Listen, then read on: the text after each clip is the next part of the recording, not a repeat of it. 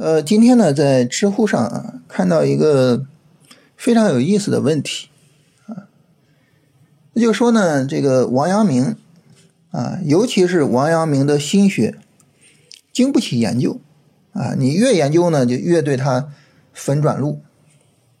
怎么说呢？你看王阳明这辈子也干了很多大事儿，是吧？这个人也很厉害，但是呢，你会发现他干的这些事儿，你比如说平定宁王的叛乱。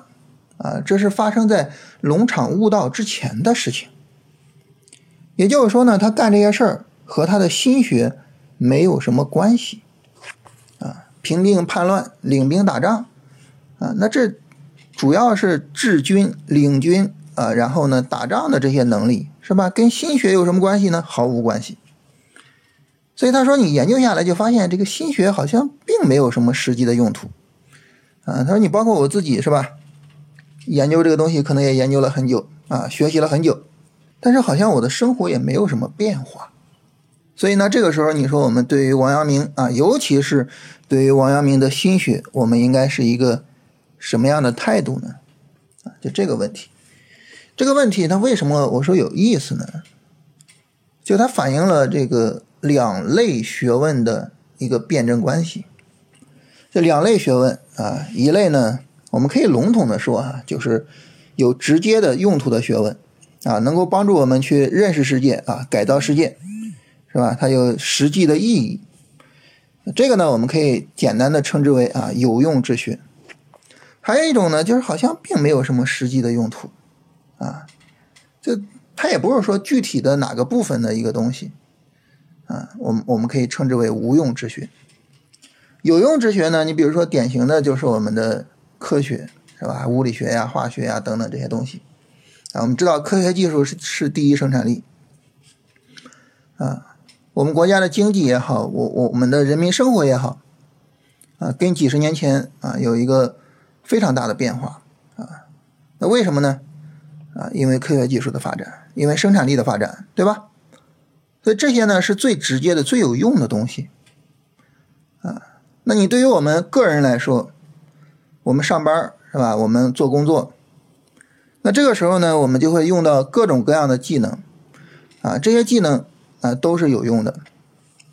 嗯，虽然我是不怎么上班啊，所以我也不知道你说上班需要什么技能。但是最简单的，我哪怕是写个文档啊，我也得用到那个 Word 文档是吧？我也需要有这个使用 Word 文档的能力。那这种能力，这种学问，那就是有用之学，是吧？它有它自己直接的用途。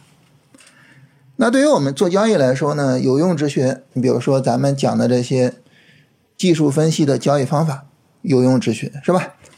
这个价值投资啊，去评估一个行业和一家企业的未来啊，评估它的估值是否合理啊，看财报啊，看年报等等的。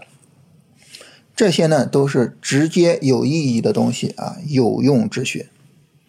那么这个有用之学呢，它有用，这个呢我们是能够直接感受到的啊。你包括我们自己在工作上，在这个专业上去进行钻研啊，然后这个专业能力、工作能力不断提升，是吧？它也是直接能够帮助我们去升职加薪的，对吧？所以有用之学有用啊，这个是肯定的，这个是没得说的。但是呢，你说这个无用之学，没有什么直接用途的东西，这个东西它有没有意义呢？你包括像王阳明的心学啊，再比如说呢，这个无用之用啊，这四个字可能最早出自于庄子啊。呃，庄子就是说啊，有一棵树在野外是吧，长得虽然非常大，但是七扭八歪的啊，也没办法建房子，也没办法什么，就没有什么用。说这玩意儿呢，那那你在野外扔着你干嘛呢？就没有用的东西啊。庄子说啊，这个无用之用。那如果我们去学庄子，研究庄子，那很明显啊，这也是无用之学，也没有什么直接的用途啊。你说我们研究庄子，对我们升职加薪啊，走上人生巅峰有什么特别的意义吗？好像并没有啊。这些呢，就是无用之学。无用之学呢，它并没有直接的意义，但是呢，是否意味着它没有意义呢？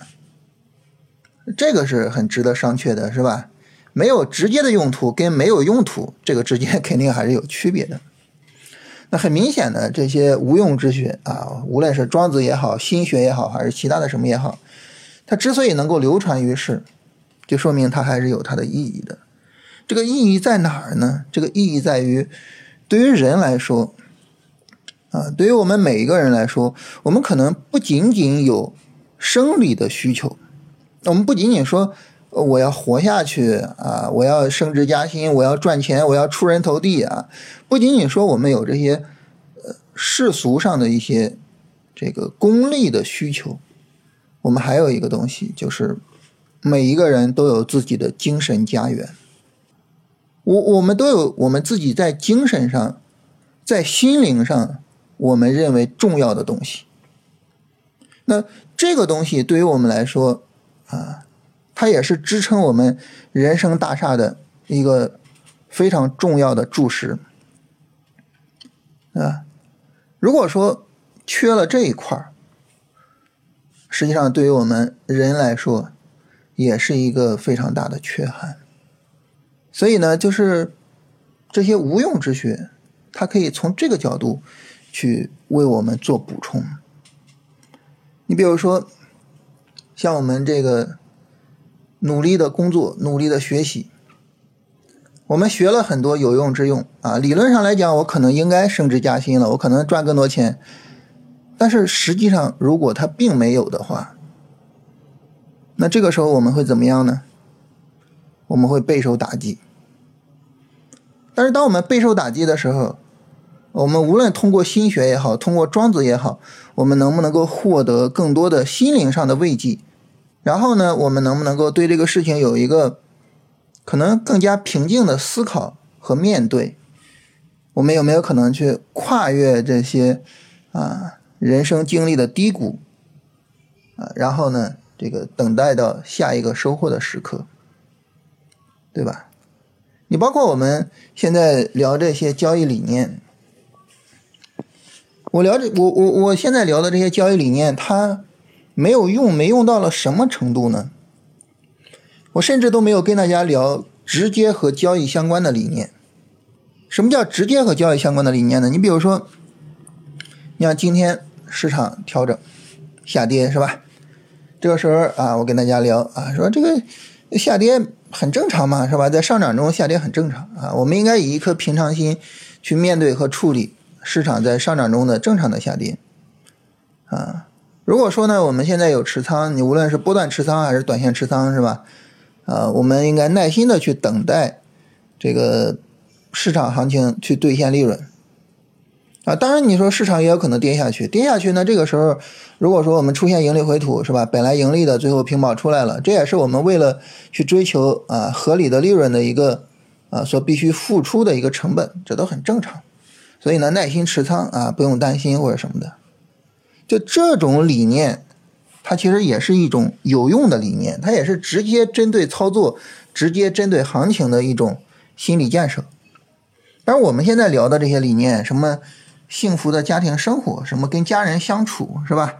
啊，然后呢，这个工作的必要性啊，现金流的必要性啊，不要上杠杆或者诸如此类的，就是他连具体的交易都不涉及到。但是这些东西，你说它有意义吗？我觉得这些东西是有大的意义的。对于很多交易者来说呢，就是如果说交易顺风顺水还好。啊，市场是牛市，然后我买的股票一直赚钱或者怎么样，这个时候还好，啊，大家都不会出什么问题。但是你一旦说你交易不顺利了，啊，一旦说无论因为熊市还是因为自己的交易本身出了什么问题，然后出现了这个阶段性的重大的亏损，这个时候我们指望着谁帮助我们去扛过这些亏损呢？是那些有用之用，是那些，呃，技术分析的方法，这个价值投资的方法是那些东西吗？不是，是这些无用之用，是这些理念的东西，啊，是这些可能和交易并不直接相关，但是它能够慰藉我们的心灵，能够去填补我们的精神家园的东西，呃这是他们的一个独特的用途，尤其是什么呢？尤其是对于价值投资者，因为价值投资呢，它是。一定是在下跌的时候买入，是吧？下跌的时候才会跌出来投资价值嘛。下跌的时候买入，同时呢，你要考虑哈，这个下跌的时候买入，这是下跌趋势啊，那不能说你买了这趋势就逆转，对不对？所以趋势可能会持续的、延续的往下走。那在这种情况下，会导致一个什么局面呢？就是可能会被套，或者长期被套。所以你会发现，成功的、成熟的价值投资者，他不仅仅是价值投资的方法非常的成熟，他更重要的是价值投资的理念非常的成熟。啊，我之前跟大家聊过这个李杰啊，他的微微博的名字叫“水晶苍蝇拍”，他他写过很多就是有用有用之用的那些书，啊。但是我自己最喜欢的其实是他，呃，新出的一本书。